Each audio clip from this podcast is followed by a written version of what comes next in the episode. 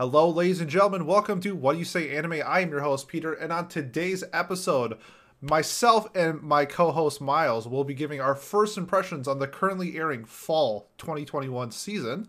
Miles, you are an avid anime watcher. You are. Uh, you are the like the guy who critiques it the hardest in our discord so what are your thoughts so far on the overall sphere that is the fall 2021 season so um you know, half of that was true. What you just said. Um, I am certainly uh, the guy who critiques it the hardest. Yeah. Um, but uh, you know, this is really my first or second season. You know that I've I've dived into like winter 2019 maybe. Uh, I watched like four or five shows, uh, and then and then I was like, I'm just not ever going to keep up with this. But you needed someone to step up to the plate, and so I decided to for fall uh, 2021, and uh, it's been fun. Um, I think you know I've enjoyed it. I think the shows are pretty good, and I, what I've learned the most from it is to like when you're watching things weekly, you get like a fresh look at them. You know, um, like you your palate is cleansed a little bit. So yes. things that might add up and annoy me as I'm binging a show uh, are a little more tolerable uh, in this weekly format.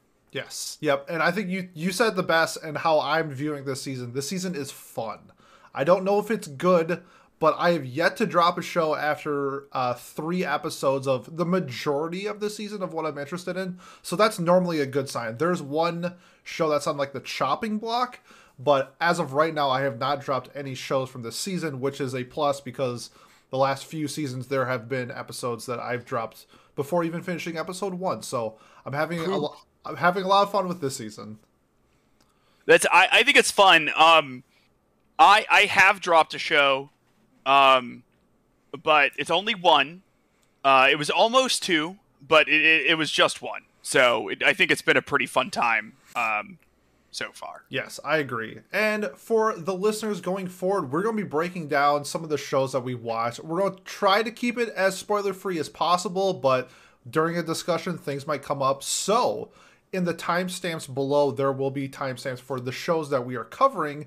So if you don't want to hear us talking about it and you want like the full clean slate of not hearing anybody talking about it, use those timestamps because spoilers might slip through. And there's definitely going to be one for Blue Period that will be a spoiler. So I'm gonna get that there right now. We're gonna be talking about uh, a, a, an important scene I think in Blue Period just that we haven't seen in anime. So if you plan on watching Blue Period, you might want to avoid our first impressions on that. But without further ado, Miles let's jump right into the fall 21, 2021 season. Oh, oh, and by the way, we're not going to be talking about shows that have had sequels because if you enjoy those shows, you're probably watching it anyway. So if you're looking for our thoughts on like 86 season 2 or Jobless Reincarnation for the second part, we're not going to be talking about that. So just a heads up, just the newer airing shows that we haven't gotten content for. So, without further ado, now we got it. Let's jump into probably the biggest show biggest non-sequel of this season, and that's Komi Can't Communicate. It's by OLM Studios, who uh, did our favorite, our most, our highest-rated Watch Club show of all time, Odd Taxi, and they are back this season with Komi Can't Communicate. Um, to me, I think OLM, OLM is Studio of the Year. I just thought how brilliant of a show Odd Taxi was, and now bringing Komi Can't Communicate to life and just the style that the manga is and how well they're adapting it has been an absolute treat for me as a Komi manga reader. I thought that this was going to be a better anime than manga, and I think I am correct on that. So, Miles, what are your thoughts on Komi Can't Communicate? So, uh, I am doing like the legal thing, you know, only only watching it via the official Netflix release. Um, so uh, I'm only one episode in uh, that episode was quite enjoyable. Um, so I, I, you know, I mean, I knew the concept of Komi can't communicate. The manga is, you know, relatively popular, um, or quite popular. Yeah, I think um, it's like the um, second most popular like non shonen manga in the United States. Okay, so you know, I, I generally knew what I was in for. I thought, um, you know, it was obviously beautifully animated. Um, they did like a good job. I liked the contrast between Komi when you you can tell like when everyone's like looking at her versus when she's like in her own head and like looks like a little cat or whatever. Um you know, I thought that was fun. I didn't realize there was going to be that bit at the end where like apparently everyone who goes to the school is like fucking weird. Um, yeah, yeah, they, they, all have their own trope. Yeah, it seems like. Yeah, yeah. So like that that was like a fun hook, and I'm I'm excited to see more of that. Um, you know, I I don't know if I get like all of the hype, and it might be because I I haven't read the manga and I wasn't like. God, I can't wait until Komi can't communicate gets an anime. You know, like it's really, really well done. Uh, but it, it seems and this also is kind of an older manga too, right? So like uh, maybe uh, because like, since like 2015, I want to say it started. Yeah. Okay. So like six years. Um, 2016. So about five. 2016. Years. Okay. Uh, it's just like it seems like it's, it's not necessarily like cookie cutter, but it it isn't. It doesn't like stand out in a way that, um, you know, I might have expected it to. But mm-hmm. I, I mean, it, it's again, only one episode in, and I, I really did like the episode. I, I, thought it was a good time. And I've watched uh, non-legal means, but I have watched three episodes of Komi, and I just think it's like a wonderful adaptation. The manga itself is just fun, and that's what the show just radiates. It just radiates fun. I think one thing that what Komi stands out compared to other like school slice of life like this is the supporting cast is really good. Uh, we haven't really been introduced, or Miles hasn't been introduced, but when we get interactions with Komi's parents, not just the mom, but like the entire family of a mom, a dad, and a younger brother, it, it, adds like another dynamic that we haven't, we don't get a lot of in anime. I, will put it that way, and it's just fun seeing like a slice. We we saw it with Horimiya this season as, or this year as well, where we get like a full family dynamic. Um, that others just school, especially when it's focused on school, school slice of life slash comedy slash romances really don't dive into. So that's just one thing that I find especially great about Komi. But Miles, uh, there's a lot of controversy about Komi, and as you are watching the Netflix, how did you feel oh, yes. about the chalkboard scene, the the fan sub versus the Netflix sub um, with the text and stuff like that? Because if people aren't aware, there was a huge controversy on like Twitter, Reddit, and stuff like that where Netflix is leaving out text that the fan sub showed and people are saying like because Komi can't talk really that it's like ruining her character and we're missing like important dialogues and then I'm just gonna say from like my standpoint as a manga reader, I thought the Netflix subs were perfectly fine. The context was there, and I was able to figure out exactly what was going on. But Miles, since you're not a yes. manga reader and you are watching it by legal means, what were your thoughts on the Netflix uh, subs? You know, so I thought overall the Netflix su- subs were were good and serviceable and everything. Um, I think that, as is the case, you know, it, people don't like the whole Netflix anime thing for normal, you know, they're delaying shows two weeks. I know people like watching weekly before you would have to wait like a whole season before, you know, things got put out of like Netflix jail or whatever. So, you know, I think when Netflix is doing anything, it's always going to be met with like a little bit of a critical eye from the community. Um, the chalkboard scene I thought was just fine. Like I, I thought they did a great job. You could tell who was typing and or who was writing and everything. And um, all of that was good. I will say there were like two scenes that uh, they didn't translate the text on screen that I thought they should. Um, and I only really think one of them hurt my enjoyment of the show. So the first one is when they're talking about how awkward our main character is, right? And they have like all the things appear on screen. And it, I assumed it was just a bunch of like awkward things he did looked up the fan sub. That's what it was. Um, some of the examples were funny, so you know, optimally, you would definitely want that stuff there. I feel like in the future, Netflix, you know, should try to do that. Um, the second one is post ED when they when they did the bit about how everyone in the school is weird, right?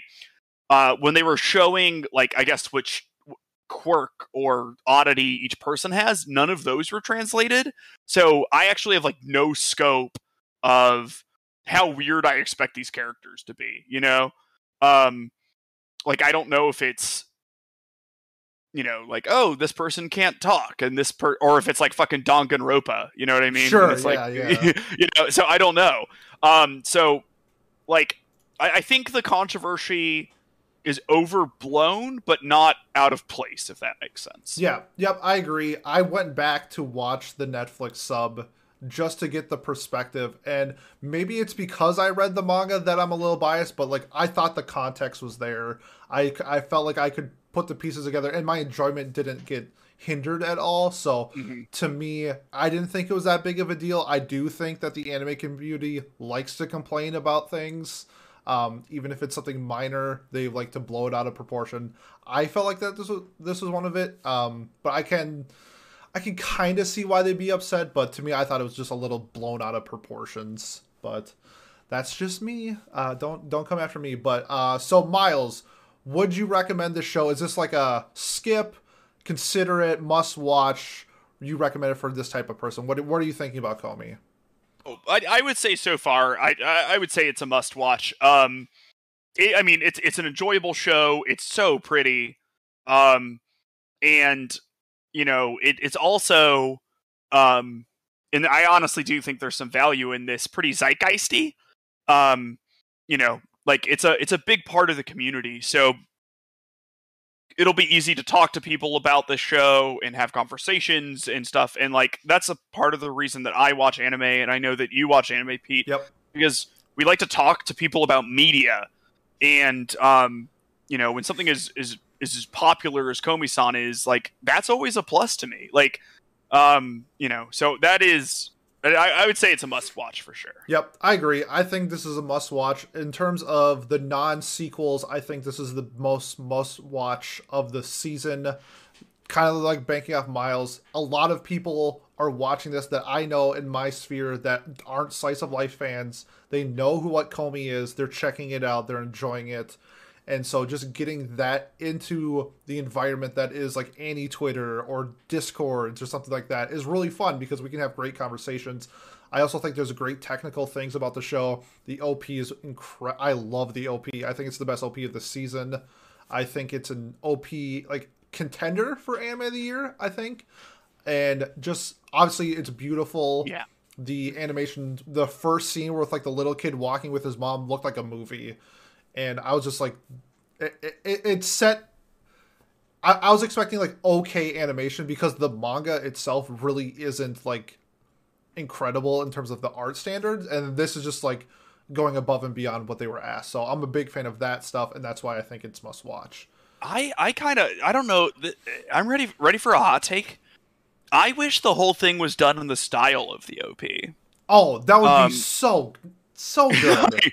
I like I love that. I know that you know like Pat and Johnny are gonna get on my case for that because they really love that like overly clean um anime the, the, the style. your name style of animation. Yeah, like the your name, the Kyoto Ani yep. sort of style.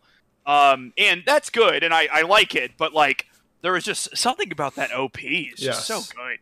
It's funny you say that. There's a show that happened last season that like nobody watched. It was the girl soccer animation uh, okay. And uh, the ED is done in a completely different style that was just so well done. And then the anime itself was just like hot dog water. So it's just like, why didn't you do it like the ED? It's unique, it's fun, and then they made this. They made it like colored pencils in the anime. So that was unfortunate, but that's kind of like what it reminded me of. Like this OP is like really. It reminded me of like a Science Saru like yeah uh, i mean and that's that's why right like yeah. i mean i'm obviously like a huge science saru stan yeah. so like, give me the Eizouken feel or something like that and i think, yeah. i think it could have been done that way as well but i'm i'm perfectly content with what we're getting right now i think it's wonderful uh, let's move on to a show though that we're gonna have some words about it's a pretty popular show uh, it's unique because it's being done by two powerhouse studios okay. uh, it's being done by madhouse and Mappa, and that's Takt Op. Destiny. Um, I have some qualms with it, not as much as you, Miles. I'm still yes. I'm enjoying the show. Um, the music element, I have a lot of questions about. Did you watch episode three? I did. Okay, so I have it. This might be a spoiler if you haven't watched it. So in episode three, they like do like this like prelude after the incident that turned um, uh, Des- her Destiny's old self. I forgot her name off the top of my head right now. Cosette. Cosette, and now she's Destiny, and we're seeing like before what happens in episode one, and they're just like standing out in the backyard, and then just D two. They can sense D twos, and they just go fight them. But like how they set up the whole first episode and second episode is that the D2s weren't triggered unless there was music playing. And so I just thought, like, why are there just random D2s walking around, like, in the forest when yeah. where they're living isn't a hotspot for D2s? So, so I, I, I, got you. Okay. I'm ready for that. All right, all right, cool. So, Help out here. The D2s invaded Earth. Yes. Correct? From a meteorite, and, yeah. Yes, from the black meteorite. Yes. And there was, like, a big old war, and then we found out that, like, certain musically gifted individuals are actually magic or something, and they can they can fight the D2s. Yep. And then there was a truce. Um, and I believe the truce involves not playing music, right? Because the D2s hate that. So like in return for not doing that, the D2s like stopped aggressing, which is how civilization has started to get back on its feet, that as you sense. see, right? So at the end of episode three, uh, Lenny and Titan are talking to yep. each other, and um, you know, Titan Lenny's like, "What I feared is is coming true," and Titan's like, "Are the are the D twos moving again?" And he's like, "Yeah, I think they are." Okay, and like so so they're like starting like that should have seemed weird to you like and and that's because it's weird because they were uh, aggressing again, right? Like that wasn't an expected thing. You didn't expect to see them in that location. Mm-hmm. Okay, that makes more sense. Um, that's okay. That kind of like erases my qualms then because I guess I just missed that. But Miles, you have some qualms about this show. What's something yes. that you're not really agreeing with because it has like an eight on Mal, and you, yeah, and you're you're just like this should not have an eight. So what what's something that like is bugging you about Takt? Yeah, so there, there's a there's a few. One, I enjoy Takt. I think it's a fun show. Um, it's absolutely gorgeous. The character design is like actually ten out of ten. Um, like I think all of the Musicarts look fantastic. I even think you know like Takt looks good, Anna looks good. Like all the characters look fantastic. Um, and the show's a lot of fun. There's a few things. One is supposed to be a music themed sort of show, and Takt is a concert pianist. He's classically trained. Um, and in order to like get Destiny going, he will start like playing a piece of classical music or something. And that I don't know exactly why that happens, and it's not always needed. But like in episode one, he plays um, the Moon Moonlit Sonata or Moonlight Sonata, right, by Beethoven. And like that's like a really somber, powerful piece. And I was so excited to have like a pretty like intense fight scene set to that, right? Uh, but then they stop and then they just like fight, and like that happens a few times, and like it, the scenes where you have these like heavy hitting classical pieces of music are, aren't are so static, if that makes sense. Like music is such a dynamic thing, and you know anime and media in general, you can add music to a scene to make it more powerful. People remember, you know, uh, scenes where music is playing and like different things. Like, yeah. um, like Violet Evergarden soundtrack is like forever burned into my head. I like it. It added so much gravitas to some of those scenes. Like you know like it, I, there's just like a scene of violet like walking down a hallway with like a lantern or something but she has to go do something that's like relatively important and like the music that plays is super good. And like this has this whole theme of like this classic music and everything and it just really fails to take advantage of it in my opinion. Oh yeah. Um and so like that re- it takes me out. It's really weird. Um and then the second issue i have and I'm interested in your take on this. I'm not like a big fight anime kind of guy. I mm. do like animes with fights in them. You know, I like Madoka Magica, um, Devilman Crybaby, you know, all of this stuff. But um, the fights in this seem pretty bad so far. I'm three episodes in, and they like the forest scene. It was exactly just Destiny sniping them and then Titan killing one of them, and then they go back and then they shoot the other one, and like the the D2s don't ever fight back once the Musicarts start fighting them. The D2s come in, they beat the shit out of like civilians, and then the good guys show up and then just obliterate them. And it's been three episodes. Now, I'm sure at some point they're to fight back or something's to happen. But, um, and we'll probably get like a Musicart versus Musicart fight at some point, which would be like really cool. Um, you know, because uh, Sagan, I think is his name, like looks kind of sus. Uh, whoever that head conductor head guy conductor. is. Well, also like Destiny is in a regular magic cart or whatever. Yeah. So yeah, like she, maybe she yeah. falls under something is kind of like the vibe I was maybe getting. Yeah, it's possible. Yeah. Um, but the fights have seemed super static on half on half of the party um during this, right? So like either the D2s are like just blowing up buildings and like throwing civilians across the, you know, planet or whatever. Yeah or Destiny or Titan is just shooting them and they're getting shot. And that's that's another issue I've had with it. I um, really liked the first. Oh, sorry. Just so the first, I guess, in canon Destiny fight. Um, it's in episode three. I thought like that animation was like really fluid. I had a lot of fun with that fight. But then in the D two forest scene, it really wasn't like I wasn't like excited by what I was saying because she was like missing her shots in the beginning. I'm like, and then they really weren't doing anything to Destiny.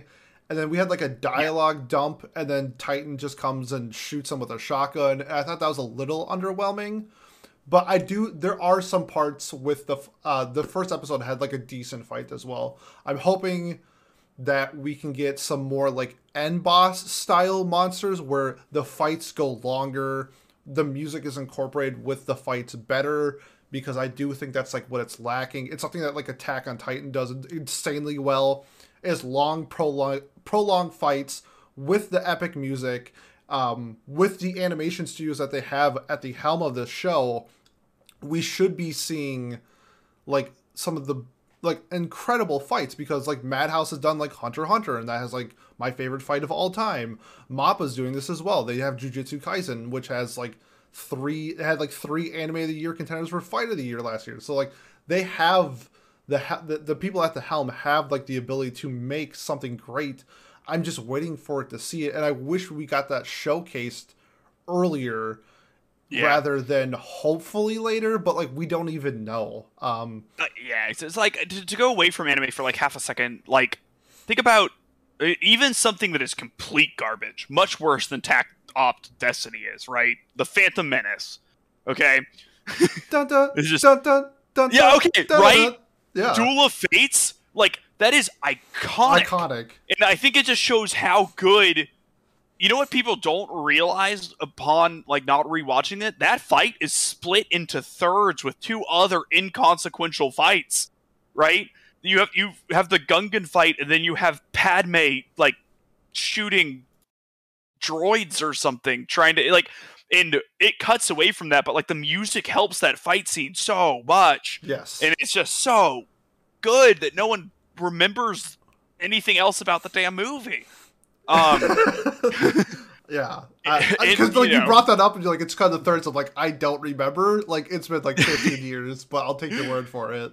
Well, I, I rewatch them anytime a new one comes out, and it's mostly awful since like eight out of like whatever Star Wars suck. But um, I still like them for whatever reason. But like I feel like this is something like that fight you were talking about where she's just massacring D2s, but like the camera work and cinematography is like really good and mm-hmm. fluid and it's like yes. tracing her movement. Yes. How much cooler would that be if it had awesome music? Yeah. Right. A, whole like, nother level. Yeah. I, I feel like the sound design in this is like pretty mid and I guess I and maybe it's unfair to it, but I was expecting really good sound design coming into this. Yeah, for a for a show about music, I did expect a little bit more. I do think it has the opportunity to like redeem itself. I don't know if this is just like a slow burn or something and they want to set for like one epic scene.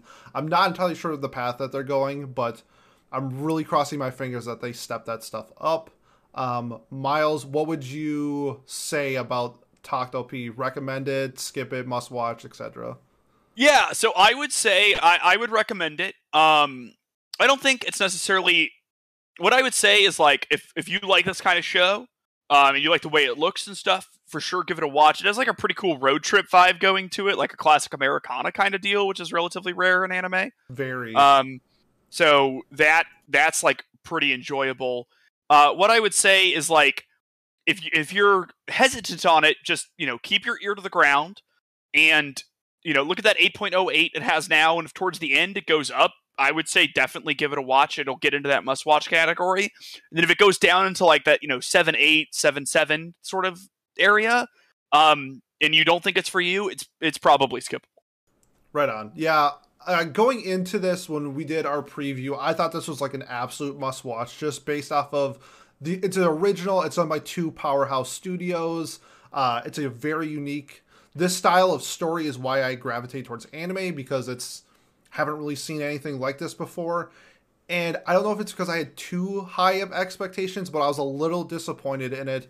I would still recommend it. I I think it's fun. I think it, I th- I like like especially in episode three, the dialogue between the characters that they had was I had fun with that as well. There's just some things that I expected from the story that I'm not seeing, and but I do think it has the room to grow to be um, yeah. a higher score than what I currently have it. So I would I would recommend it to most people at to be honest. I think the characters showed better. Meeting Titan did assuage some um, fears that I had. So like I was worried all of the Musicarts were going to be Destiny, you know? Yeah. Just like very robot Kuudere number 9 Yes. Um and like I like that. I'm down for that, but like I don't want everyone to be like that. I can deal with like one or two in my shows. Um and so meeting Titan and having her be super chipper and, you know, a, like a you know, extroverty and stuff was was good and fun and makes me excited to meet the rest of the characters because the cast has been really diverse. Yes. Yep. I agree. All right. Uh, next up, a show that um, I'm reading the manga for. It's a sh- it's a style of show that I heavily gravitate towards, and that's Blue Period. Um, we are only scratching the surface of like what Blue Period is, but I'm a big fan of stories that are chase your dreams, uh, kind of like do whatever it takes, live your youth, that style of show. Very uh, a place further than the universe esque. Instead of going to a location, I guess it's more of like following a career path in Blue Period. It's also unique that we have a sign in based in high school. We don't really get a whole lot of those, so I'm a fan of that. We deal with some like real issues and but at the same time uh, the dialogue and the characters in the show it's like I also just like a giant factor that drives why I love Blue Period. We saw it in like episode one with like his friends. They're out like drinking and watching like the soccer game and stuff like that. And it shows like the delinquent style of teenagers that we don't really see, where it's not like, I guess like, i.e., Tokyo Revengers that we had the last two seasons, where they're delinquents and they're like in gangs and they fight. This is just like delinquents in terms of like they don't really care about school. They want to go like hang out with their friends and drink and watch the soccer game t- style. That really is I don't think has been shown in anime all that often. Grand Blue comes to my mind, but that show is like literally based around drinking. Um, and then we get we touched on some real topics that we saw in episode three, like um, your identity, with Ryuji. Um, Miles, what are your first impressions on Blue Period? Because you kind of went into this a little blind on what the show was about. Yeah, yeah. Um, Blue Period has been. I, I'm gonna say I liked it more more than I thought I would. Um, well, hearing the premise, I, it seemed a little dull to me, and like it is kind of dull, but I, in like a interesting way. Yeah, I don't it, know. It's, it's hard to explain. To yeah, yeah, because it's like they'll just be like explaining some art shit for like 15 minutes in the show, and he'll be like, "Oh, I need to learn how to hold my pencil," and I'm like, "Oh God, this guy." I hope he learns how to hold his pencil. You know what I mean? I'm like, I'm into it. Yeah. It's it's um you know, and, and it's like weird because like every once in a while I'll come out of it and I'll be like, why am I into this? And then I'll be like, oh, I hope he can find his own style. Yeah. You know what I mean? Like that's oh, he's just imitating these well, other. He needs to what, figure out who he is. What kind of art is he picking if he wants to go to college? Like, oh, he chose yeah, oil yeah. painting. Oh, he chose oil painting. yeah. Which is, you know, um, like it's interesting, and I think it's because the characters are all super real. Um, you know, like I think, like everyone seems like a very authentic person who is like their own selves. Um, and they all have different motivations and talent levels and like things like that. Um, and I think I think that's what makes it interesting because, um, you know, it, it it's pretty. I'm gonna say pretty brave because like a lot of these, you know, more adult series, like adult focus series, like still want to have like a gimmick. You yes, know, yes. Like Love Is War is like my favorite seinen probably. Like it's so freaking good, but it, it you know, two. it still it still has a gimmick.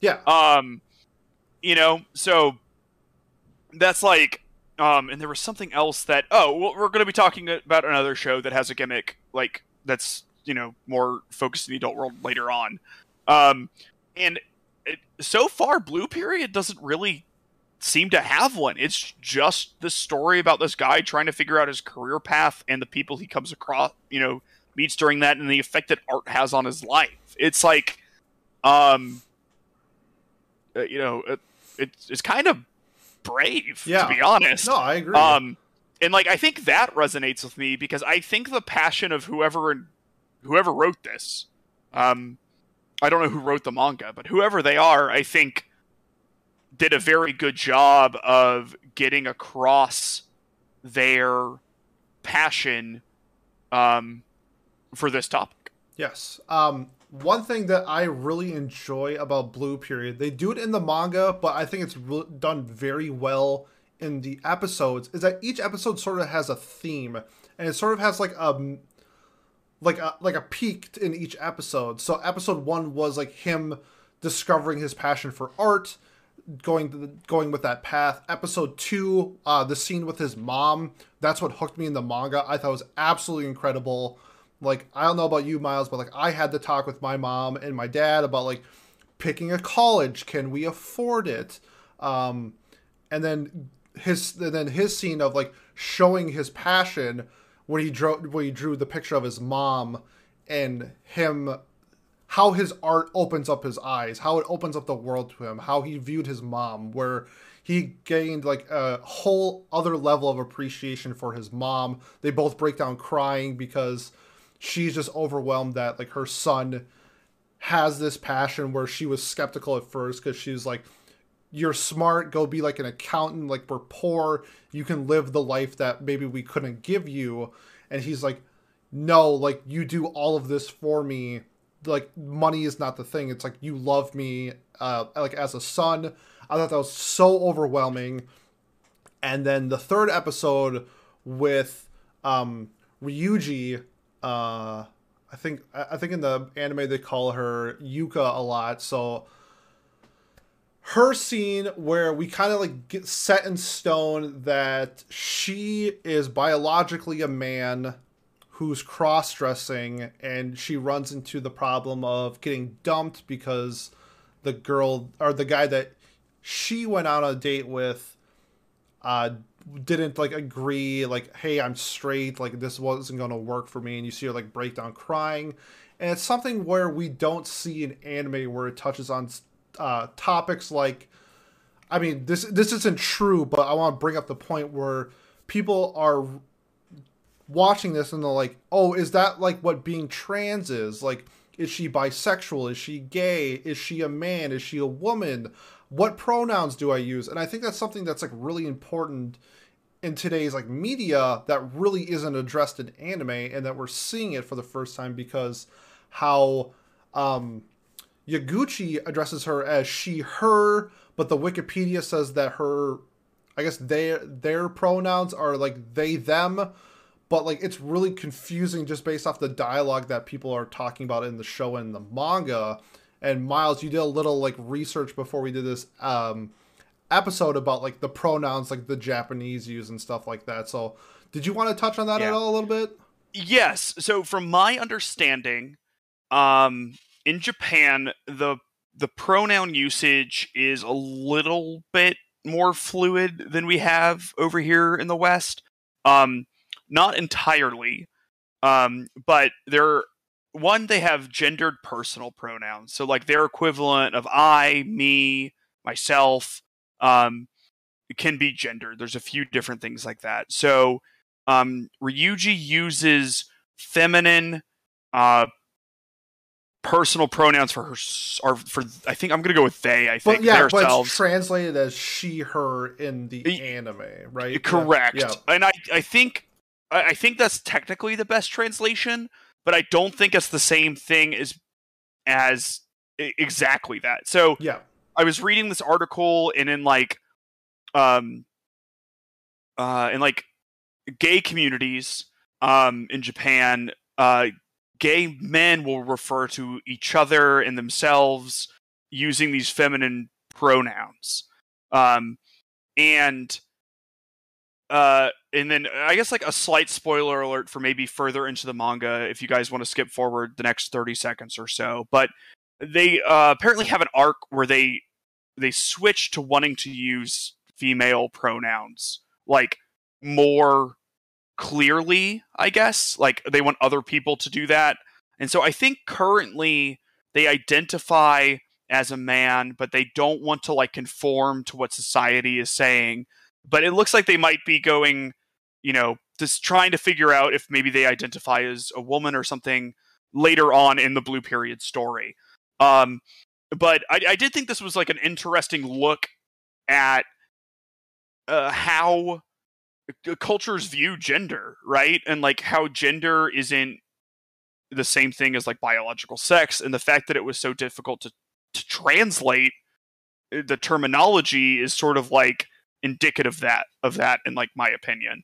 Um, so I, I you know when I heard about it, anime doesn't always do the best job with things like this. Um, you know, feminine men are often played as a joke. Yes. Um, you know, and so there's lots of anime that, that do a great job with it. Um, uh, Wonder Egg Priority did a wonderful job uh, with trans issues. Um, you know, um, the Satoshi Kon Christmas film does a good job.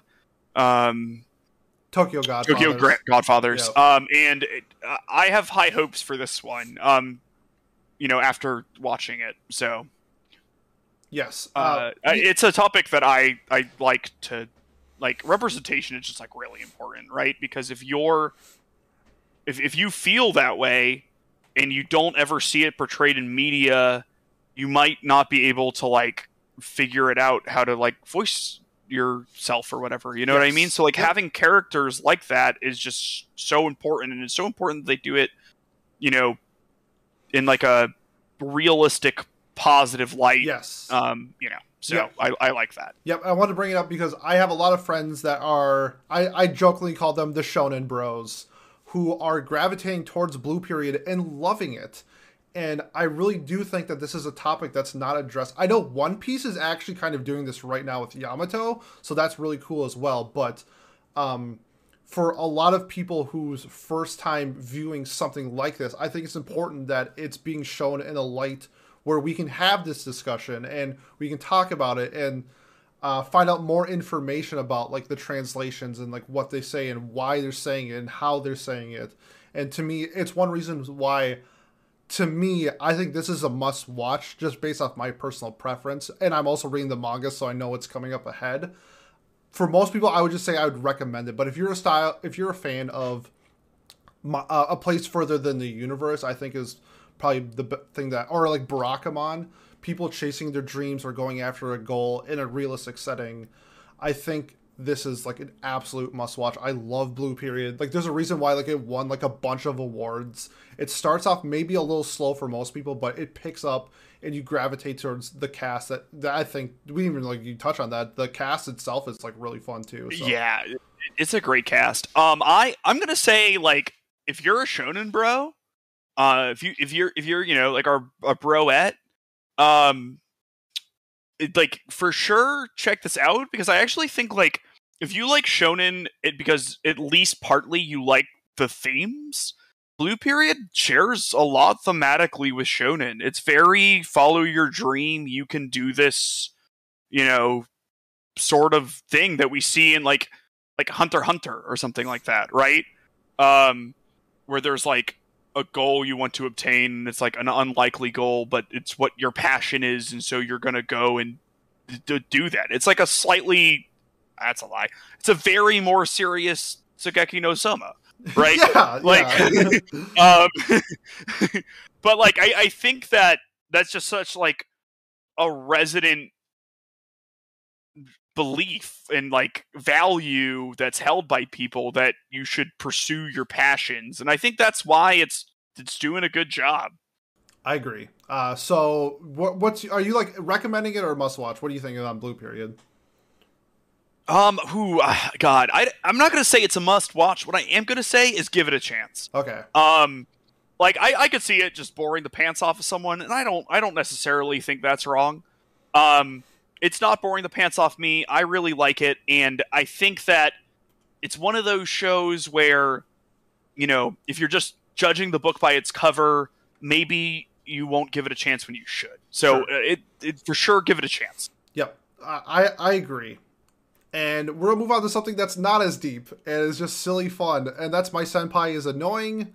Um, I another show that I'm reading the manga for. I absolutely love the manga. It's so much fun. The adaptation so far, I think, has been okay. I do think that the manga does it better for this example. Um, but it's just like I crave office interaction, even if it's silly and not like real. I just crave like adult interactions, romance, office setting style of shows which is why I gravitated towards the manga, and that's why I was so excited when I found out that it was getting an anime. Uh, Miles, what are your first impressions on My Senpai is Annoying? So, me and my senpai is annoying. We have a bit of a, a hot and cold relationship.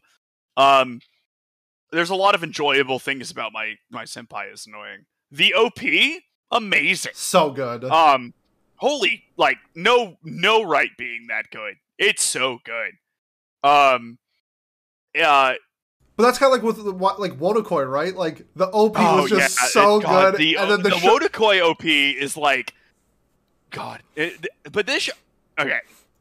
First off, yeah, this show is better than Wotakoi. Okay, I agree. Okay. I personally agree. uh, two. Episode two of this show was oh god, I don't know if I can say just say this. Say I don't it, know if this is true. It, say it. My least favorite episode of anime, like ever. Ev- ever. You. I just think out of all of the episodes of anime I've watched. Wow, you watched like it was my least favorite. Wait, you watched Rising of the Shield Hero? I, yes, I gave Rising of the Shield Hero a two. Um, there's an episode in Rising of the Shield Hero where the whole moral of the episode is basically just like slavery is good if you have a kind master, and like I hate this episode more than I hate that episode. That is um, insane. well, that was like, God. So, I, I, don't. Do we want to get into why, or do yeah, you want to? You, you know okay. what? Spoiler alert. Uh, yeah. Miles is going to go into some deep dives in the episode too. Okay, so as I was talking about earlier, my senpai is annoying. You know, it's an adult show. Adult shows need a bit. The bit is that uh, the the main character is secretly 12. And that's not the actual bit. She's small, she's little, she's like four foot eight or something, probably. Um, and her her senpai, her her work person who like mentor, um, is a massive man. Um, and uh, get it, the height difference is there. So she is very small, and she doesn't have big boobs, and her her friend has big boobs and she's sad because people view her as a child which like i guess fair. She's small and like that would probably get annoying when you're like a 25 year old woman or whatever.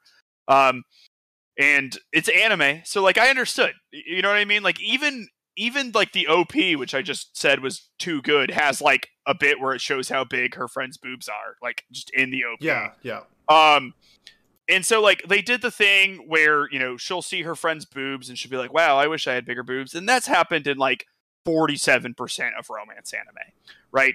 Like that's I, I probably too say, low. I think you're gonna say I think you're gonna say forty-seven percent of anime. yeah, I don't know. It, it's it's like a large amount.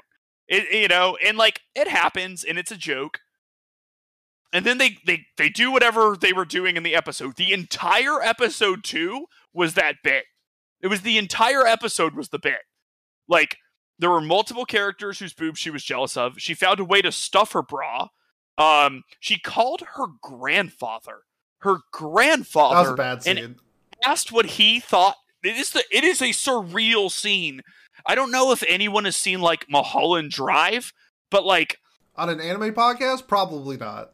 Okay, well, if you have seen Mulholland Drive, there's that like diner scene that's like they go back and there's like the person eating the corpse outside by the dumpster and then it just disappears and it's so fucking surreal and you're just like did i see that? That's the grandpa scene in my senpai is annoying. I love it. she calls she calls her grandpa and he's like oh like my fearless granddaughter who never asks for advice is calling me for advice. I need to like give the best advice i can. And so he's like what is it my dear granddaughter, and she's like, "What would you think if I got like way bigger tits?" And he's like, "Uh, I don't know. Like, I guess I have to answer this. So it's, it, I think you're great the the way you are." And then her battery dies on her phone, and she can't continue the conversation. And it cuts off and is never brought up again. And it's it's like a fever dream. Why did that happen? Yeah. uh, to me, the, that scene makes no sense. Um, I felt like that they needed. It, it, I mean, in the manga it happens too, but like I feel like it's like they made the episode and it's like 18 minutes long. It's like, oh shit, it needs to be 22 minutes long. Um, throw in this seed or something like that. That's kind of like how I felt with it. Um, I'm a little indifferent from Miles. I thought that episode was just like whatever. I didn't think it was. I, I didn't think it was that fun. I did like at the end where like the senpai like grabs like the guy taking pictures of people's skirts and like asserts dominance type of thing. Um, I thought that was like a good way to like sh- give a reason, another reason why like they're rom because like they're the romantic ele- uh, interest for one of the two couples, kind of that like are brewing. I'll put it that way and I thought that was like a good like you know like knight in shining armor type of thing. Like this guy is like looking out for me at like all times even when we're like riding the train and it's nobody else knows but him. I thought that was like a really cool fun element. The the story itself is just like quirky so i'm not expecting like deep shit. So that's kind of what i'm getting from the anime. So like i don't have a whole lot of qualms with it. Um i think i'm doing an okay adaptation adaptation sorry um, just because the manga chapters are really short, like they're like nine pages, and yeah. uh, the fact that they're making full length episodes from the scenarios, I think they're doing a pretty solid job. So I don't have a, I, I think it's like okay. The animation's like whatever. Um, I compared this to like when I do this with like Tonikawa, which is like a really fun romance show, but like the animation is like whatever. If the animation was better in the show, it wouldn't change my opinion on it. Um, the animation isn't bad in the show. It's not bad, like, but like you know, like looking at it, it's not winning any awards. It's it looks very. I, I don't know, like new age cookie cutter kind of. Um, yeah, I mean it's pretty standard, yeah, right? Yeah, like that. I guess that's know, what I mean. Um, uh, but I like. I think the character design is good. They do a really good job of making Futaba look like an adult. I feel like, which is impressive. And I don't know if it's just the outfit, but like she's so little, right? But they mm. they do give her like not like hips, like to some extent. Like she isn't. She's not just a loli. Yeah, you know what I mean? Yeah. Like I, I thought that was good, and then uh, the hedgehog or the porcupine, yep, porcupine. from Odd Taxi yep. is in this show, and yep. I think that's really cool. It wasn't a crossover I was expecting. Um, but we got but, but, we got there. But we got it. He's so i am I'm excited. I'm excited. He he hung up his uh rapping and is now like an accountant yeah. or something like that. After his criminal, he had to you know he, he's turning a new leaf and yeah, shifting gears. Um, but for me, in terms of recommendations, if you're a rom com fan, I would recommend this if you are whatever to the genre, I think there's better shows out there. I don't think this is much must watch. I think you can binge this when it's all said and done on a rainy day if you're looking for something new type of show. But for me, this is like my favorite genre of anime, so I'm obviously watching it week to week. But I do think it, it has its qualms. I have it like at like a seven right now. I think this is just like a solid seven out of ten rom com. Yeah, I so I think I would give it a seven too. I, I mean, I would recommend it. I think it's a good time. Um, I'm surprised you think it's better than Wotakoi then though. Didn't don't you have Wotakoi like an eight? Well, I know I have it right now at a seven. I know what happens because I have the manga. Oh, I have okay. I have the manga at a nine. Um, okay. So like we are really just in like the beginnings of like learning everybody. We don't even have like we still have like three more cast members that need to get introduced that haven't been introduced. So okay, like we're yeah. still in the beginning stages. That's why I think right now it's just okay. I down the road I think it gets significantly better. Um, when when you and Pat were talking about this, um, I feel like you underplayed the the romance aspect of it.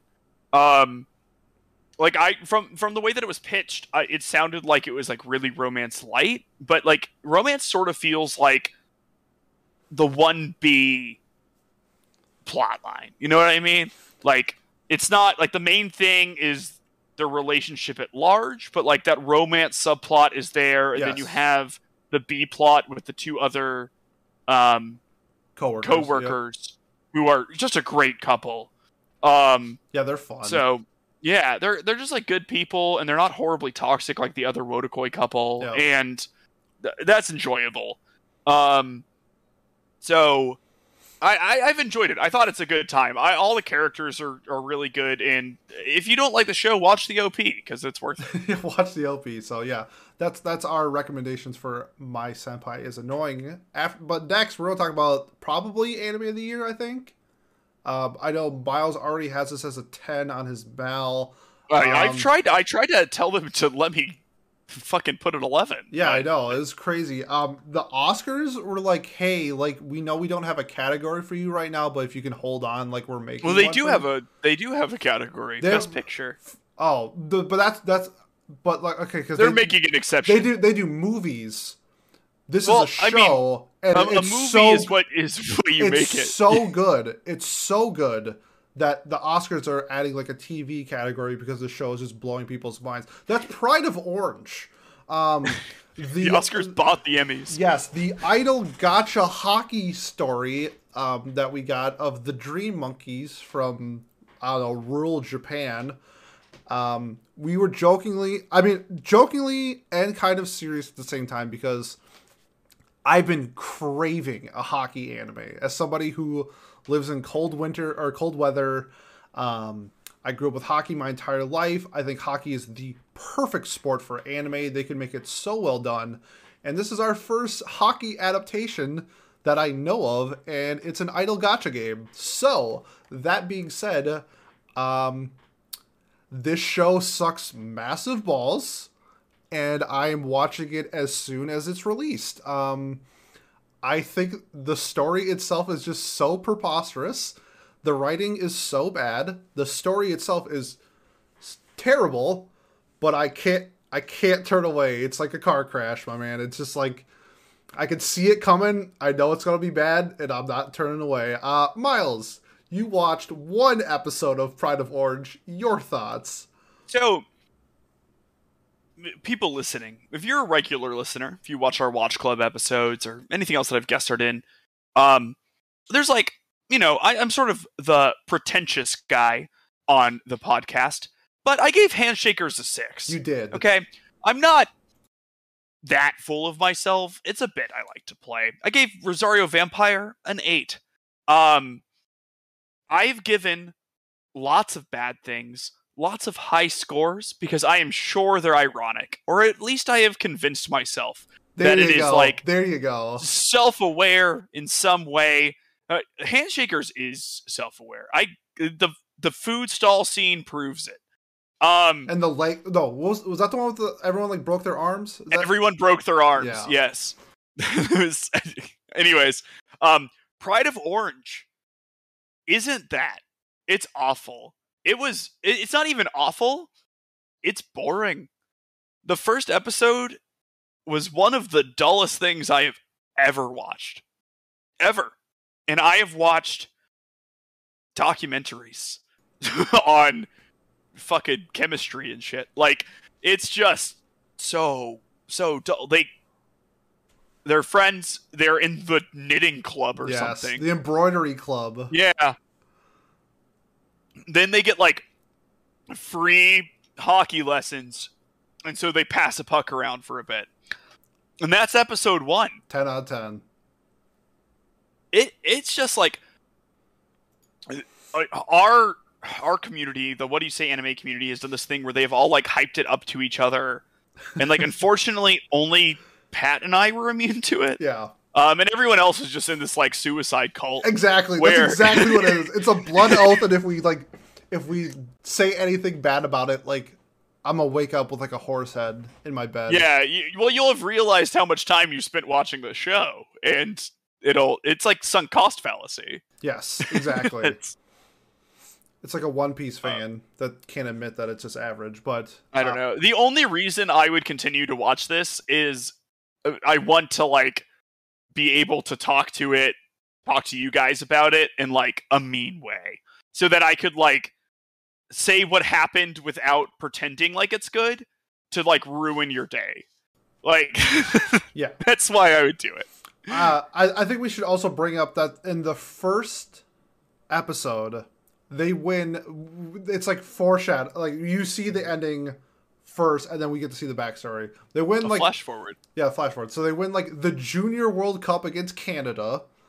Um, like two or three years into the future, they beat this just hockey powerhouse. Like, but we did like look up like their stats, and Japan isn't awful at hockey. It seems like for women, uh, so not entirely like impossible or whatever, but like the fact that like seven girls learning hockey for the first time could beat Canada the World Cup was just like, all right, called out. And then afterwards they have the idol performance. So not that hockey is exhausting at all, uh, giving them giving this like wow wow wow yay victory um, dance scene at the end of immediately after winning the World Cup of hockey.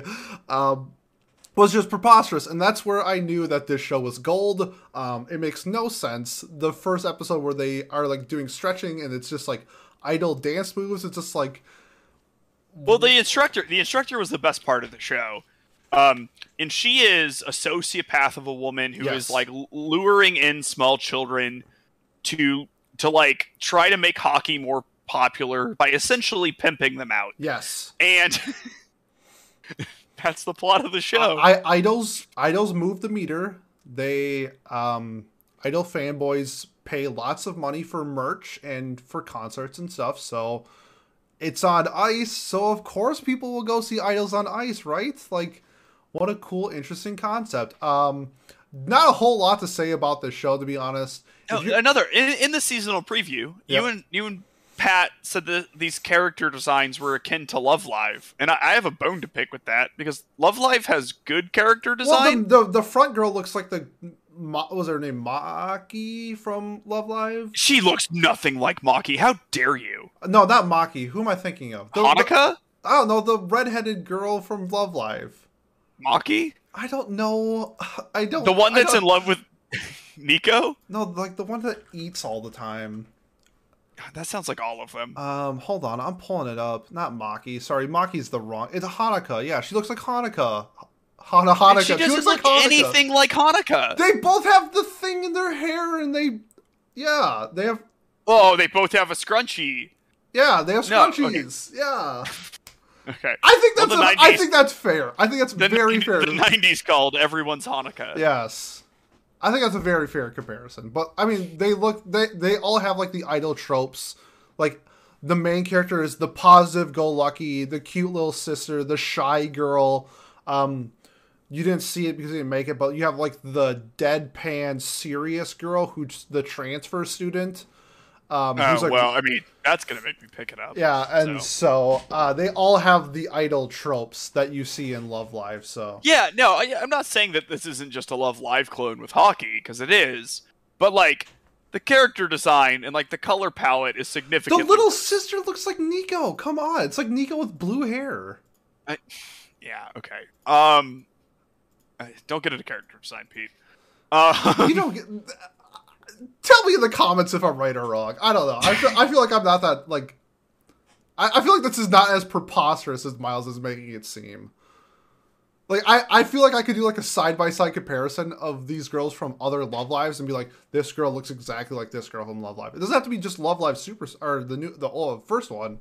Sunshine, yeah, Superstar, Sunshine, Superstars, Nijigasaki Idol Club or whatever it's called. Yeah, I, am an come on, you know, I mean, I'm an Idol super fan, so trust my word over Miles's. Um, Miles, would you recommend Pride of Orange? Don't don't watch it. Come on, people, don't do it. This is a skip for you. Yeah, yeah, it's a it's a skip. Yeah. It's uh it, it's like a you would never have heard of this if it wasn't for us. Don't ever think about it ever again. That's that's harsh, but uh, I agree. I say if you are an Idol super fan, check out Pride of Orange. Maybe. Um, for everybody else, this is like a hard skip. It's really bad. I like meme on it saying like that I love it. I do think the show itself is awful, but I will continue to watch it because I am trash. So that's our. Oh, oh. one second. Um, what if you are like a Maple Leafs fan and you want to see actual good hockey get played? Watch uh, the Minnesota Wild play hockey, okay. not the Maple Leaves because we're four and one and the Maple Leaves are like I don't know two and three or something. So two, three, one. Hey, I was close. Um, yeah, yeah. So if you want to watch good hockey, watch Minnesota Wild. But yeah, uh, that's our recommendations for Pride of Orange. Skip that shit. Next up is uh, Best Girl of Forever Moonlight Girl herself, Irina. Is that how you say it? Yeah, Irina. Uh, we have the Irina, the vampire cosmonaut. It is a slice of life story about a vampire trying to go to the moon and a fake Russian country using her for it. Um, I I don't really know a whole lot to say other than I am a big fan of tsunderes and we have a adult vampire tsundere. So I am in love with Irina. I think the show itself has some like really funny, quirky moments for slice of life fans like me. However, I do think this falls short in some uh, areas. Just uh, the premise of the story is just like all over the place. Uh, the fact that just like they portray the Russian government is just like as soon as this mission's done, we have to kill her. She must die. And everyone's like, yes, yes, she must die. I'm like, that was really aggressive from a show that's been pretty just like chill for the most part. Uh, Miles, what are your thoughts on Irina, the vampire cosmonaut? So, one, we have communist tsundere vampire cosmonaut, which is just unfair of how great of a combination Absolutely. Um so like that's exciting. Um I think I think the show is bad. Yes, I agree. but, but yeah, I I don't care. Yes. That's correct. Um, okay. Um like like I think about it and I'm like this is dumb, but I, Irina's great, and like space is really cool. Space is and cool. Vampires are really cool. Yes, they are. Um, and I think there's gonna be a bit of like a like a tone shift, maybe. You think it's going to go darker? Few, I think it's going to go a bit darker. There, there are some hints that I'm picking up on. Here are the things. One, when they're doing the track race, she becomes that horrible evil monster thing, right? So she's straight out of uh, what's it called, Devilman Crybaby, and she's on all fours. And, ah, ah, ah, yeah, she's doing some like crazy shit. Yeah. So two, um, you know, the scene you were alluding to, where they're all like, "Let's kill her," you know that's pretty dark. Yeah. Um, they don't really ever explain why they're racist against vampires, but whatever, they are. Um, three, they had the scene where they covered up the explosion. Yep. And they transported like pints and pints and pints of human blood. Yep. In the same bottle that she drinks her fizzy water in, or whatever. Mm-hmm. So like, I I don't know what happens. Like she says she's only drank human blood once for her like coming of age ceremony or whatever, and but I think something's gonna happen where she like has to to survive or whatever, and like maybe it'll make her like a little ferally or something, and like he'll have to talk her down. Um, but I'm I am there's enough there that I'm intrigued enough in the plot to see where it goes aside from Vampire Bay. Yeah. Um I'm I'm gonna be straight up honest. I'm all for Vampire Bay. That's why I'm watching the show. I love her just super silly and dumb interactions with like uh when she drinks lemon water for the first time and she's like trying to be like she drinks it and she's like super happy and then um the other main character leave or lev or something like that is like did you want more? She's like no. No i don't want any more from you. I'm just like oh she's all pouty and shit. This is adorable. And then like the scene where she's afraid of heights and has to do like the parachute stuff and yes. and like the the ropes thing that she has to do. And she's just like i don't know. It's just like really sleek interactions with her like wanting to go to the moon but is afraid of heights or afraid well, of flying okay. or something she's like functionally that. immortal right i would assume so but she like, really shouldn't be afraid of heights. I agree. I don't know how the anatomy of a vampire works in this show, but I think based off vampire lore, I think it's safe to assume that she's functionally immortal. But you don't, you know, if you know how vampire anatomy works, please comment down below. Please comment down below. But I mean, we're getting we're getting female Edward Cullen. Like I'm a fan. Like you know, that's my boy. Like I, I'm Team Edward all day, and Irina is just an absolute blast to see on screen. But like Miles said, I do think the show. I don't. Say, I don't think it's bad. I just think it's like meh. Well, yeah, I, I but I okay. I think I, I think again. I don't know because I, I don't know. I'm just incapable of like. I think. Yep. I think it's like exceptionally meh. Like I think nothing happens in this show. Um. But. Go on. I, I don't care. Yeah, because Vampire Bay. Yeah, Vampire Bay. So sometimes and, and like her interactions are interesting enough that the fact that they do essentially nothing. They've done essentially nothing for the first three episodes. Yeah. They did um, some, some, training and then they ate some food and drank some water. And then they did some more training. Yeah. And then there's that awful doctor character. Yeah. Um, He just wears like cloves of garlic around his neck and it's like Oh no no no. I meant the the woman who's like, I'm a oh. doctor, so I can feel up other women. Oh the, the like, pink haired doctor, yeah. Yeah. Yeah. Yeah. Yeah, the he, other guy's awful too, but he, he's like more awful in a he's designed to be awful kind yeah. of way, and the other one is awful in like a yeah, I don't know. Yeah, let's have this fisted. Let's have this pink doctor or pink haired doctor be like a, just a trope instead of like a character, I guess. Yeah, she likes boobs, yeah. and I mean, like, I get it, me too, but yeah, like, same. I don't know, don't, let, don't let it consume your life. Yeah, exactly. Um, so, uh, what would you do in terms of like your recommendation, your first impression? Recommend this to X people or skip it? Yeah, yeah, yeah. So, like, I would write if you like, I don't know, like if you're capable of having fun, watch it. Um, I'd, I'd recommend it then. Like, I I really I haven't heard anyone not liking the show.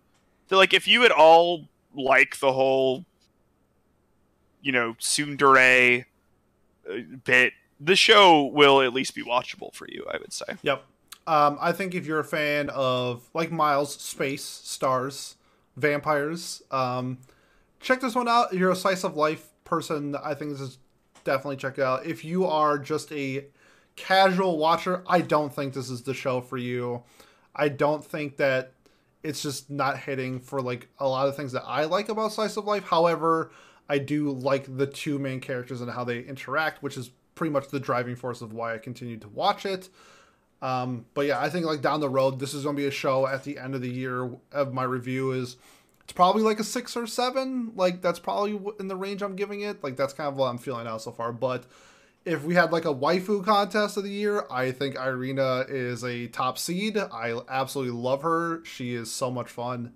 And yeah, that's my thoughts. I'd put it this way: if you liked Toradora because of um, the complex relationship things and the the characters' backstories and how they evolved in retrospect for each other, don't watch the show. If you liked Toradora because Taiga go burr, watch the show. Yeah, yeah, and Taiga does go burr. all right, so that's our impressions of Irina, the Vampire Cosmonaut. Up next, a show. Uh, it's only has two episodes out right now, so I don't really have like a super good grasp on it. But just based off what I've seen, uh, it's Taishou Maiden Fairy Tale. Third uh, episode came out yesterday. It came out yesterday. Okay, I just haven't been able to watch I it. watched it yet either. Okay, so we're basing this off of the first two episodes. Um, historical, um, bought, I guess, are in debt made, or sorry, bride for a rich family. They become like a fake couple, kind of ish. Um, the main character has like a broken unusable right arm, so he has like in he has problems with like not being able to function and essentially being an outcast from his family, which I thought was a little aggressive, but I don't know how historical stuff worked in that time where if like one of the sons was like incapable of being like an heir that he was just like outcasted from the family. So like maybe I can see that. Uh, however, the main girl character is cute, fun. I like her interactions with like the Sh- Shiro Shiro Shirogane from like um Love Is War. Like the main character kind of looks like his like younger brother if he existed.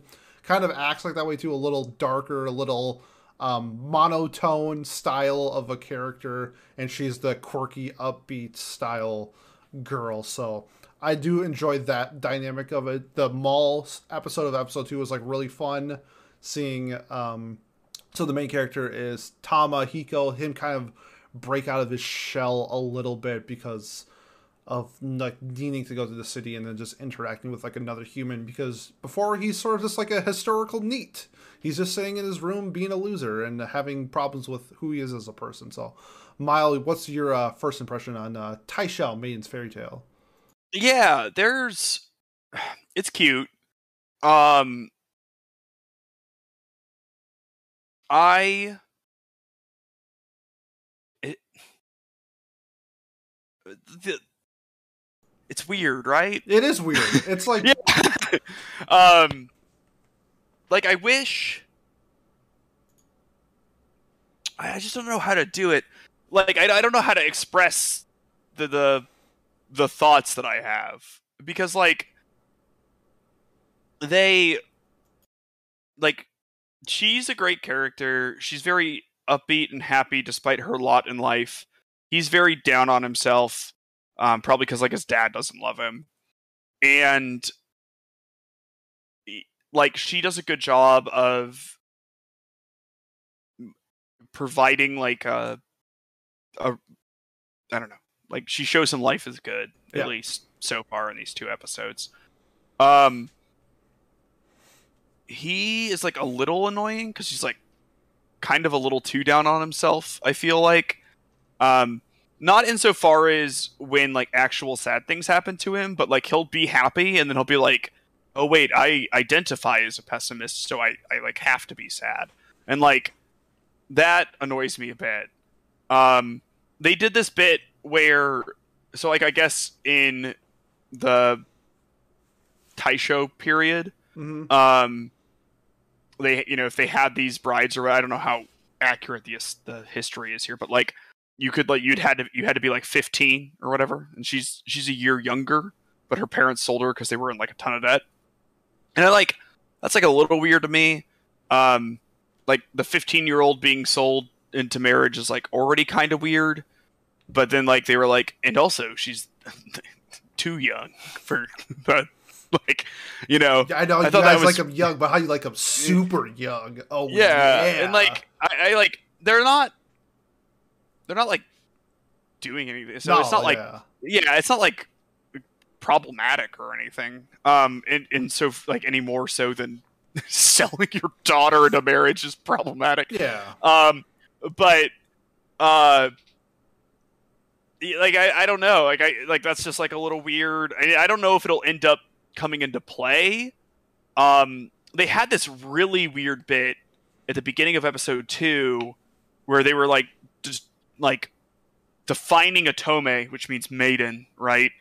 And then it was like talking about how like pure the girl is and like how she doesn't even like think about kissing and stuff. But like, I I, I couldn't tell if that was supposed to be ch- tongue or cheek because they like definitely talked about like when they wanted to sleep together, like in their relationship since they're going to be married at some point. Mm-hmm. And then she she talked during her like getting her um, kimono, like she progressed their relationship into the future, and it was the sweet scene because like she handmade her own kimono and he ruined it by crying too much or something, and um. So like she said like oh it'll be like the first kimono my lover gave me and then the first kimono my husband gave me right so like it, there's this like the narration had this like very weird um emphasis I, i'm not gonna say it's very weird i guess like it's, it's semi unsettling from a western perspective yes. um emphasis on purity. Yeah but then like that's just not in the show? Like that's just not a thing that exists in the show. And i i don't i didn't know if it was supposed to be like like a bit. You know like yeah. I, I i don't know. Um overall i'd say it's enjoyable. It's pleasant. Um with anything like this, I'm always like a little worried it's gonna like randomly have some like ecchi scene or something, and I'm just gonna have to be like, well, this was fun while it lasted. Um, but that doesn't appear to be the case. Um, I, I, I think I'm gonna continue with it, um, and I'll probably end up enjoying it. Um, and it's not its fault that I'm on edge like this. It's just because anime is weird. it is. You know? No, it yeah. is. Uh, I'm kind of in the same boat as you. I'm enjoying it for what it is right now. Uh, I do enjoy. It's a little different in terms of like the historical, like rom com, I guess, without it being like action focus. Um, something like Yona of the Dawn, which is like, um, you know, like the it has comedy, it has the romance, but it's like more like the action base when it's the historical setting. That's the first thing that came to my head. I don't know if that's a good example or not, but like this is just like a stereotypical historical setting with this type of like rom-com of like a young girl and a I guess slightly older guy. He's like it's like 17 and 14 in the anime, which to me and like in terms of like historical anime is like nothing crazy. Um, we're actually going to get to a show, our last show, which portrays the age gaps in marriages like way more than what this show is doing. But yes, it's also set hundreds of years before this, though. yeah, I, I guess I, uh, I, uh, they're both like listed as historical, so like that's yes, like history is a long time. Though. History is a very long time. So, but I'm enjoying it for what it is. If you are a yeah, just like a rom rom com fan, I guess. Uh, if you like my senpai is annoying, you're probably going to like this show. Um, I like I like the drama in this more than the rom com bits. I think. Um, like please go the, on. Yeah, I will. um, like the bit with his family is interesting me and how they're going to sort that out. Um, I really like her positive attitude. Like I think, like, like I've always been sort of uh like you could always positively affect your life, like no matter what position you're in, mm-hmm. sort of thing. And like, I agree. That doesn't mean you can always achieve what you wanted to achieve or whatever, but you can always do something to like better yourself in some way. Um, and you know, you don't have complete control over your life, but you do have control over a lot of things, so you can like mitigate the risk and all of that. Um, and so I really like her outlook. Uh, I like the idea of someone being like, you know, brought around um, to sort of s- that kind of outlook sort of deal. Um, and like the rom commy bits to me have been very oh, I walked in and you were bathing, and that that, that was cliche. I guess it's more of like the um, like the the mall scene where they're like picking out the kimono and stuff like that. I thought that was yeah, that was fun. so that was cute. Uh, like the thing that stuck with me with that though was like her talk about the kimonos and like eh, what they meant to her and like how you know it like there, there were some funny scenes in there and she was like a little money gremlin right like that was cute um when she was like well if if you know if you're gonna let me buy both i guess i have to yeah. you know and then she got like little star eyes and stuff um but um I, I think that where the show can differentiate itself is the uh, sort of more serious family dynamic that is historically based, right? Like the, that sort of family dynamic doesn't exist as much anymore. Uh, you don't really like send people away for being disabled or whatever. Um, you don't like write them out of the will or whatever. So at least I hope that doesn't happen as much. It, but it probably does, but yeah, not as much. Um, and so you know that whole angle is is interesting to me. Yeah. Um, so there was a show last season, uh, The Duke of Death and His Maid has a very similar style um, of of show. So I actually I would compare it to that if you enjoyed Duke of Death from last season, which I loved. I think this is a slightly worse version of that. However, I do think it has like some really good redeeming qualities if you're a fan of the historical drama, romance, comedy style of show. So that's my recommendation for um, the people who are looking for like a show like this. How about you, Miles? Yeah, I, I would say honestly, like if just look at the art and you'll know. Like, um, it it it looks a lot like the shows that Pat recommends me. Yeah. And Pat really likes these kind of shows. Yep. So, uh, you know, um, give it a go if you're into uh, rom coms, melodrama, historical pieces, sort of deal. Yes. All right. So that's that. Um, I'm gonna do my speed round because Miles can't watch everything like I can. So I'm gonna do like a very quick recap of like five shows that I'm watching and just like my recommendations on it. First one is Faraway Paladin. If you are a fan of fantasy style hero things, like um, the main character is like, you know, like he's set to be the hero of the land, but first he's a child and needs to train. Um, that's kind of what the, the vibe I'm getting with Faraway Paladin is like. I do like the aspect that he's essentially the only human left, and he was raised by like three uh, he's raised by like uh, three undead essentially. They like found him as a child and did like a Tokyo Godfathers thing.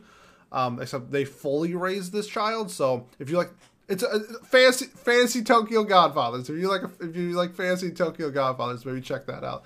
Uh, next one is the world's finest assassin gets reincarnated into another world as an aristocrat. If you can't tell by the title, it's a light novel. I thought this was going to be a very, very, very generic isekai like we always get, and I was pleasantly surprised. Uh, they explained the magic system very well in this that most shows don't. So that was a big plus. And then the second one was the adult character uh, of the main of the MC, where in the first episode we find out that the main character is like sixty, and uh, I mean he gets reincarnated as like whatever, like a kid, but like it was interesting to see like somebody who has like all this knowledge being reincarnated and then uses that knowledge in this new life was a really fun way of a little different because like we see with like uh, jobless reincarnation where like he's like a 34 year old NEET and he doesn't really like use any of his prior knowledge other than to be a pedophile. This is just like hey like i've learned like so much throughout my life. There's like a scene miles you would love it um they figure out the uh, atomic mass of like gold and in order to do that knowing that they are able to create gold. So it's just like really silly things like that where I wasn't expecting it from a show like this, which made it great because like I thought it was gonna be like a five and it's like a seven. So I'm pleasantly surprised. Next one, another light novel. Banished from the hero's party, I decided to live a quiet life in the countryside. Probably the worst anime of the season. Um, it's a very people like it. It's bad. It's, okay. It, it's bad. Um, nothing so there was a show that came out two seasons ago, maybe one. Uh, I've been killing slimes for 300 years, where it's like the overpowered main character doesn't want to be like the hero. She just wants to like live a quiet side, quiet life in like the countryside. this is like the exact same premise, except the main character is just so bland. Um, the big tittied uh, girl comes and it's like, "Hey, I want to fuck you," and she's and he's just like, I don't know what to do in this situation, even though I'm like a 25 year old man. She's like, I'm gonna move in with you. Like, we're gonna get a bed and sleep together. And he's like, I, I, I'm not picking up these hints. Like, what do you mean? Like, what do you want from me? So, hate that aspect. Uh, the characters are weird. The best, the best character in the show is like a slug. Um, and he's in the show for about 12 seconds. So that says a lot about it. I'm probably dropping it after one more episode. It's pretty bad. Um, after that, we have a kind of like Pride of Orange in terms of isekai. It's called the Fruit of Evolution, where um, entire classroom gets isekai'd, but the fat loser kid doesn't get isekai'd with the class. He's on his own. He finds this fruit because uh, he's hungry, and it just so happens to be the fruit of evolution. If he eats 11 of them, he dies. He doesn't know this. He just so happily eats 10 of them, so he becomes strong, and he gets like has like the RPG stats and stuff like that. And then we get introduced to a gorilla who dies. Oh, sorry, I shouldn't have said that, but like um gets reincarnated into a waifu, and um him and gorilla waifu uh, do adventure stuff, and it's really really silly. It's like a really bad Konosuba, but it's funny.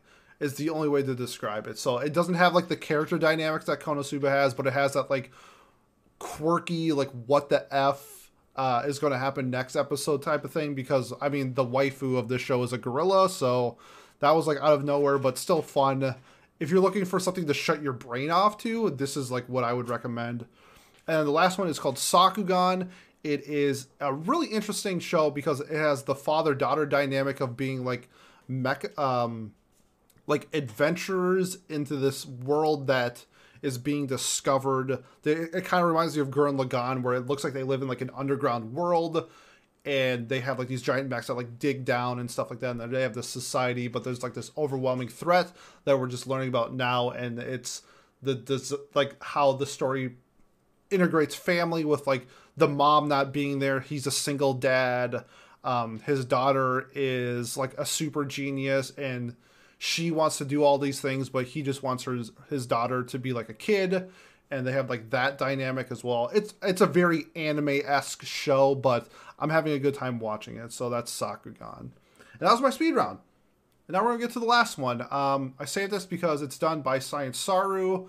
It is a show that we have both seen three episodes for. I think there's six out right now. There's six. It started a little early. It started. It was. This was definitely the first one that aired. Uh, it's Heike Monogatari. I I probably slaughtered that. I don't know how. Hike Monogatari. Um, it's also set in historical Japan. However, we have like this supernatural element our main character Biwa can see into the future a little bit. Um, and she has like a dynamic of where she like hates looking into the future because most of the time it's just like bad. And we introduced to another character, uh, Shigemori, who also has um, like two different colored eyes, and he has like his own supernatural power. However, it's like it's Science Saru. Um, they do so many great elements in terms of technical um, elements in the show. The animation the music the design of the characters i thought are very well done. I think the voice actress of biwa is very subtle but i think it just absolutely kills it. I love hearing biwa speak. It's just it's it's a very unique uh, style of um, animation.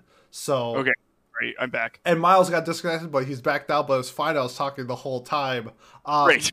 Miles, I, you were the first one to start watching. Uh, how, how do you pronounce it? Hike, Hike. Um, I believe I pronounce it the Hiki. Hiki, but I don't know if that's correct. Okay, we're gonna go with. But I think that's kind of how they pronounce it in the. Yeah, show. they say it like really fast. I, I, I go like Hiki, and they go like Hiki. Um, what are your initial thoughts, your first impressions on uh, Hike Monogatari? So, I mean, I really like it. I but I like everything Saru does. Um, I like the characters. Uh, Biwa is really interesting. Um, I I like the like the pacing and stuff a lot.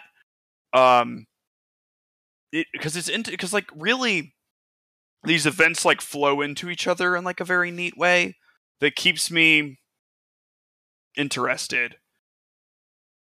The th- only thing I have had trouble with is like the cast is massive and I think they're like historical Japanese figures from a very famous story so they don't introduce them super well because you don't you probably don't need to for the target audience. Yeah, um, this is um, one of the only shows that I've seen on Mal where the source is book. Yeah. Um and I mean it's from like a very very old um the tale of the Hiki or the Heke or whatever is um from 1330 right so it's been told you know a ton um over in Japan, you know, and so this is like a like a new rendition of it or whatever. Uh but because it's so well known, I, I've had to like look up some stuff on like and I love doing this, but I know some people don't, right? But like, you know, who was you know the shogun at the time and who you know what was the state of feudal Japan and all of you know so I can understand the, the context to it you know? Um because you know there's like a lot of brothers who are both emperors of like given areas and uh, you know it, it the it would be kind of like getting thrown into Game of Thrones without knowing how like European monarchies work. Sure, yeah. you know, like yeah. that's that's how I feel with it, you know. that's um so while that's a lot, I very very have been like I've very much enjoyed the story so far. Yeah. Um because we we just finished watching and doing a review of The Tale of the Princess Kaguya and I'm getting some of those vibes from this in terms of like the storytelling in this historical sense while having a supernatural, I guess, I would be the word I would use with these characters. And my big qualm with that movie was it's a folk tale. I wasn't super familiar with it. I couldn't understand the story as I, I couldn't connect to the story as much as I wanted to. Kind of getting it with this show, however, I just love Biwa as a character. She is so much fun. Um, I love how we get like glimpses of her power, but it's not like super in depth. Like I understand like what her eyes are trying to do, and like her, she has like the internal struggle of like telling. She's like she doesn't tell the people of their future yes. because we see it with like the girl that she is like friends with when she moves to like this new house that she sees her like in a capsized boat in like the ocean. And she's she's struggling with like that notion of knowing that that's going to happen. And she that's her sister. She's very close with her um her her adoptive sister. Adopted sister yeah. um, and like you know th- that was B- Biwa is like really interesting um, and I think Biwa has like a psychic power, quote unquote, that like Pat could deal with because it's just like can glimpse the future sometimes, and that that's it. That's the power, you know. Um, it's not something you can like exaggerate, or at least not yet, or you know, like and expand and whatever. Yeah. It's just it does the thing. Mm-hmm. Um, but you know, I I think it's to me, all of the like, like Shigemori is like a really interesting character because he is like pretty like lawful goody. It feels like. Yeah, because right? he like he like essentially declared war on his dad if his dad was going to like go through with what he was planning. So like, he's a so he, yeah. he's, he's so loyal to like the current um is it like a king I guess or whoever whatever the title is of like the or is it emperor it's an emperor. Emperor. Yeah. He's just like so loyal to the emperor. He's like, I will declare war on my own father because of how grateful I am to the emperor. And I thought that was like a really interesting dynamic of his character. Because the emperor brought their family to power because his father was originally just a like a warrior, right? Like a samurai class or something like that. And he got brought into nobility um, you know, either by this emperor or this emperor's father or whatever. Um, and so uh, there's like a bunch of dynamics about them not like really belonging and you know their families like look down at it a bit and like their families like kind of bullies because they don't feel like they belong but they have the power currently so they're trying to like assert themselves um there's really good like um feminist themes in there. Um like with the sister she doesn't like her role um as like a woman. She has to get married off. She talks to biwa about it. Um she has biwa, to get married off to like a kid who's like 10 right? That's like the, yeah the, much younger than yeah. her. And she's like um 16 or 17 i think at the time. Yes. Um and you know biwa was like raised um, to like act and dress like a boy because being a young girl in the the like poor region they were was like so dangerous and stuff. Um, so uh, there's like interesting dynamics with all of that. Um, there's just like a lot of interesting, uh, like character play and stuff. But I, as you've hinted to, it is is really dense, and it's like dense for me, and I, I like dense things. Yeah. Um, you know, so I don't I don't even know if I would recommend it to everyone because like it, I, I think it requires you to do a lot of work and that's not what everyone wants yeah. when relaxing and watching an anime, you know. Yeah. Um so like if you if you don't mind doing that, um then I, I would say absolutely go for it. Or if you like really like uh, Japanese history, for sure go for it. Um, because seeing the parallels between this and uh, the tale of Princess Kaguya was like really interesting, like how they would walk on their knees and stuff. It was like you know learning stuff about that. Yep. Um, they did but, the same. They did like the kind of the same thing where like one of the girls like rejected the marriage, so she had to go be a nun and then yes. the next time you saw her, she had like shaved eyebrows, um, showing like she had like a hat on where like you couldn't see her hair. And I was like, oh, that's interesting. Like I learned that from the Tale of Princess Kaguya, and now I'm seeing it in this sense as well. I'm like, oh, like I knew that's kind of was a, a thing that if you rejected like this political marriage, this arranged marriage, like if you're a female, you essentially have to go be a nun for the rest of your life.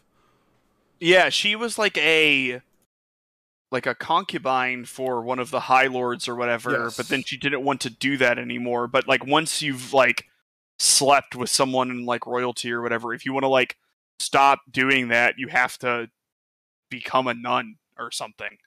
Um but she ended up having like a good little future life so um because biwa took like a risky look.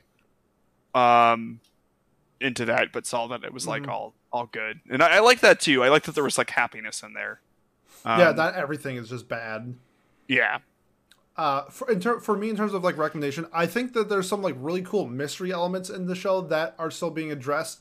We saw like Biwa run up to one of like the dancer girls and thinking that it was her mom because her dad yes. her dad like told her like, hey, your mom was this was like her profession, so we have like the idea that like maybe her mom will pop up in the story sometime maybe. Um the power we know that there are people who have like the different colored eyes and they have different like supernatural powers type of thing. I don't know if powers is the best word but like they have like abilities visions. Maybe. they're visions, they're yeah. like spiritually connected yeah. basically. I like that element. I want to learn more. I'm hoping that we get to see it more from like biwa um um, and maybe some other characters that just haven't been introduced. And I like like the end of episode three declaring war on like his dad and like that was like a really unique uh, storyline that I didn't really see coming.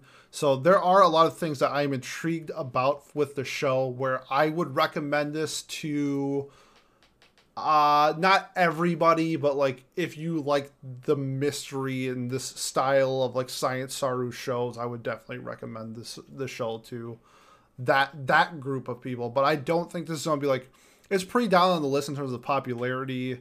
Um i get it. But like i do think it's this is a pretty solid show that i think that a lot of maybe like older anime watchers would enjoy watching.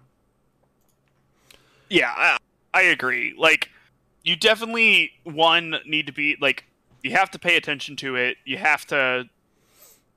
Sometimes you need to go back and like make sure you have like connections and stuff right, and uh, uh, part of that is just due to. I mean, I guess if you're very familiar with Japanese history, you will not have to do that. Um, but provided you have as much Japanese history as I do, which is like so little, um, you know, you you don't have to. It's like when you go and see Hamilton, it's probably like a lot more confusing when you when you just don't know who George Washington is. like yeah, for sure. Why why does this guy have a song? Um, you know. So that that's like I, I very much enjoyed it, but um I don't know. It's not like a it's not like a blast. You know what I mean? Yeah, it's yeah. like a yeah, yeah. Like I have fun when like B was on screen, and when everyone else is like on screen, I'm more of like I don't know, watching like a documentary or something. Like it's like it's it's informative. It's like cool what I'm seeing, but it has different elements that I enjoy personally. But I can definitely see that like not everybody is going to be on the same boat as me. Yeah, no, I, I agree. Yeah. So that's to wrap up our first impressions of fall. If you enjoy our content, you should like, comment, subscribe, leave a review on whatever platform you are on. It is the best way to support the podcast. If you want to come talk anime, uh, manga, TV, movies, sports, whatever, in the links below, uh, we have a link to our Discord. Come join. We're very active Discord in a week we will be having our watch club our spooky episode of watch club where we'll be watching and reviewing Dorohedoro and then in two weeks our most popular segment is coming back. We have anime jeopardy 6 hosted by the lovely miles himself. He will be creating a uh, game for us to play. Uh, pat will be defending his title I will be playing as well, and we'll find a third as well. Um, we'll find somebody to play. So that's in two weeks. We have a whole bunch of stuff planned. Um, if you are in Anime New York City, uh, are going to Anime New York City, a lot of us are going. Say what up to us if you see us. If you want to hang out, I don't know, shoot me a DM or something. Um, otherwise, thank you so much for listening, and we will see you in a week for uh, Dorohedoro Watch Club. So thanks for watching.